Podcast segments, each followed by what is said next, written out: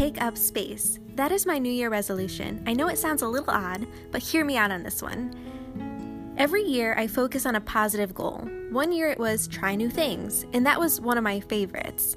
It was a resolution that I succeeded in holding on to the whole year through.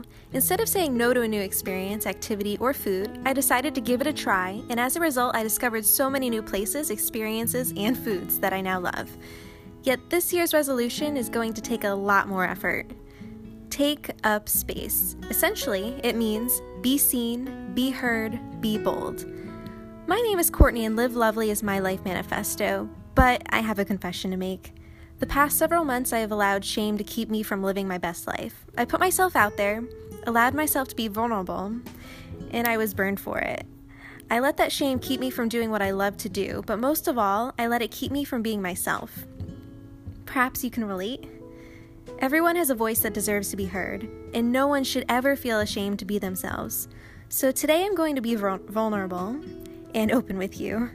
In today's podcast, I'm going to share with you why my resolution this year is going to be take up space and why you might want to make it your resolution too.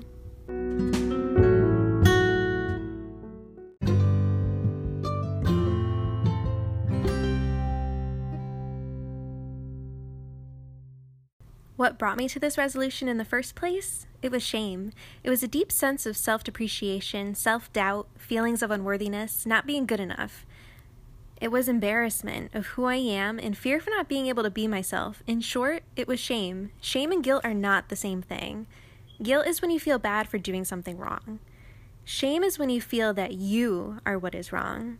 I will give you an example by sharing my recent shame story. It starts with my blog a year and a half ago. I'm a wedding photographer. I used to only blog about my photo shoots, but after a bad experience with a workplace bully, I quit a toxic job and started to blog on a regular basis. Not just about my photography, but also well being, simple living, travel in New England.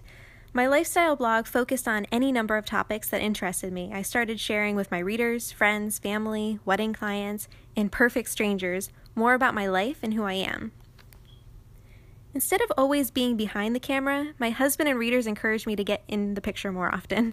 That was new for me. I'm an ordinary person, not a model, and I'm used to taking photos, not being in them. My self esteem was very low and I was camera shy, but very slowly I started to raise my confidence.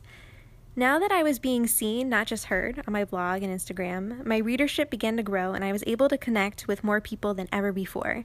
I started sharing more of myself in even a monthly blogging project called The Year of Living Lovely, where women from all over the world were joining me. I had a subscription based email and a Facebook group called Live Lovely.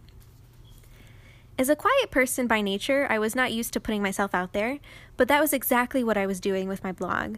When you put yourself out there in any way, there is a sense of vulnerability, which can be frightening but also very rewarding. Blogging was it for me. I felt like I was able to truly be myself, and in the process, I was able to connect with so many incredible people. I was doing what I loved most. I was taking pictures, I was writing, and I was sharing positive life events. It cultivated positivity and creativity in my life. I felt my confidence, my happiness, and my self esteem growing. It was a challenge, and I still had self doubt plenty of times, but the rewards far outweighed the risks at the time. That was until negative feedback was given to me from people I care about most. It can be easy to brush off a negative comment from a stranger online, but when those comments come from the people you value the most, they're really difficult to shake off. I shared my personal struggles and I shared my tips for overcoming them. I put an emphasis on well being because I wanted to help others like me going through difficult times. In response, I was told by someone close to me because you focus so much on well being, you're not able to be there for anyone else. This hurt because the whole point was to be there for others. I also believe in that focusing on well being and self care is important for everyone. Another person close to me commented on my travel post by saying, The only reason why you travel places is to take your photo there. And a friend hurt my feelings when she said, You must really love the way you look to post so many photos of yourself all the time. I felt so ashamed and embarrassed.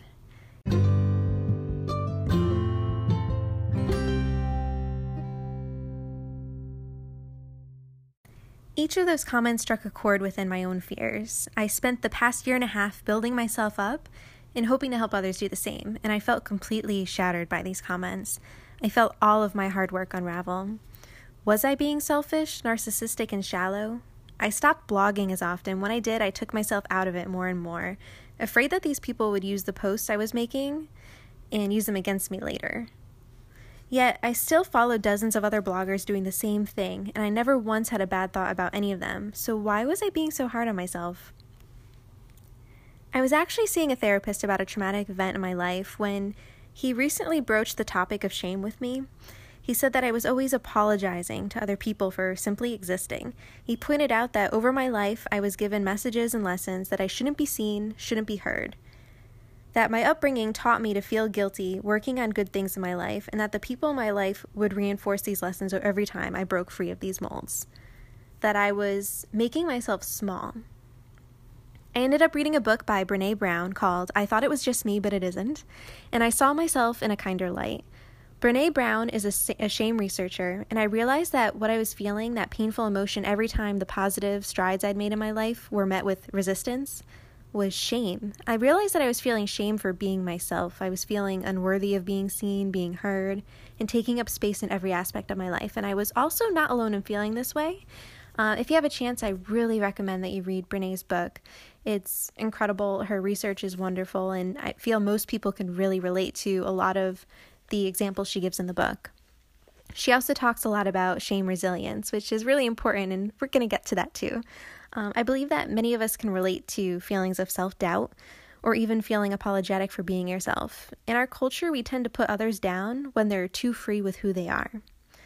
Women, especially, are shamed for existing in so many ways. We're shamed for being too thin, not thin enough, too weak, for having too much muscles, for not being in a relationship, or for dating too much. We're shamed for having kids, not having kids, wearing too much makeup, not caring enough to wear makeup. It's exhausting. I also began to realize that the people critiquing me were just simply unhappy with themselves. For the person who condemned my well being journey, she was actually going through a really difficult time, and the person who put down my travels was feeling stuck in their own life. And it was actually jealousy and low self esteem that was speaking when people commented on how I looked in my photos or how often I actually appeared in them. One was simply hypocritical because I quickly noticed that every photo she posted uh, was herself in a selfie. So it was kind of like, hmm, a thoughtful moment for me. Uh, none of those comments actually had anything to do with me and everything to do with them.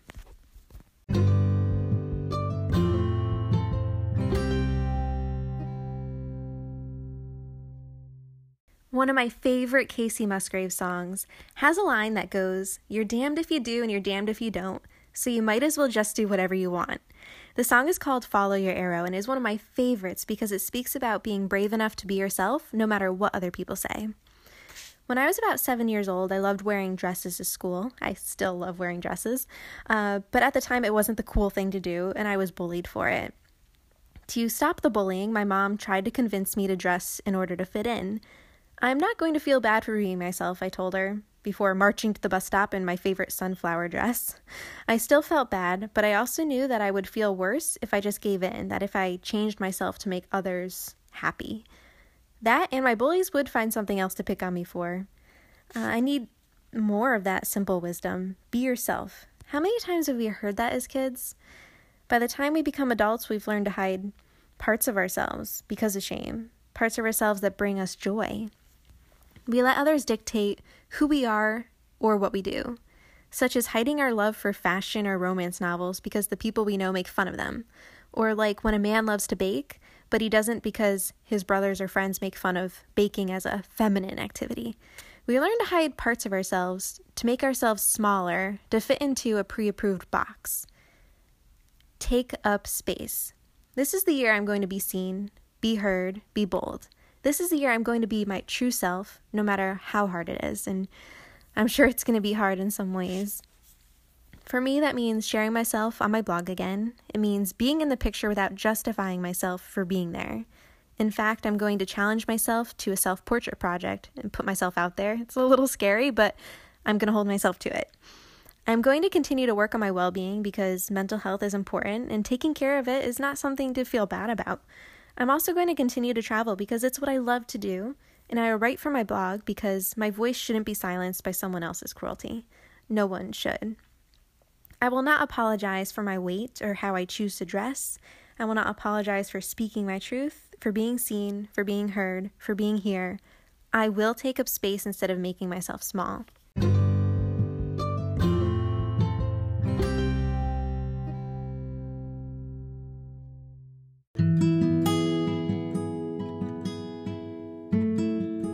My New Year resolution this year is take up space because I am done with apologizing for being who I am. I am done with feeling that I have to hide who I am and what I love because someone else doesn't think I should. If I let others dictate everything about my life or put me down, I'll never take off. But truly, if I allow others to do that, then I am just getting in my own way.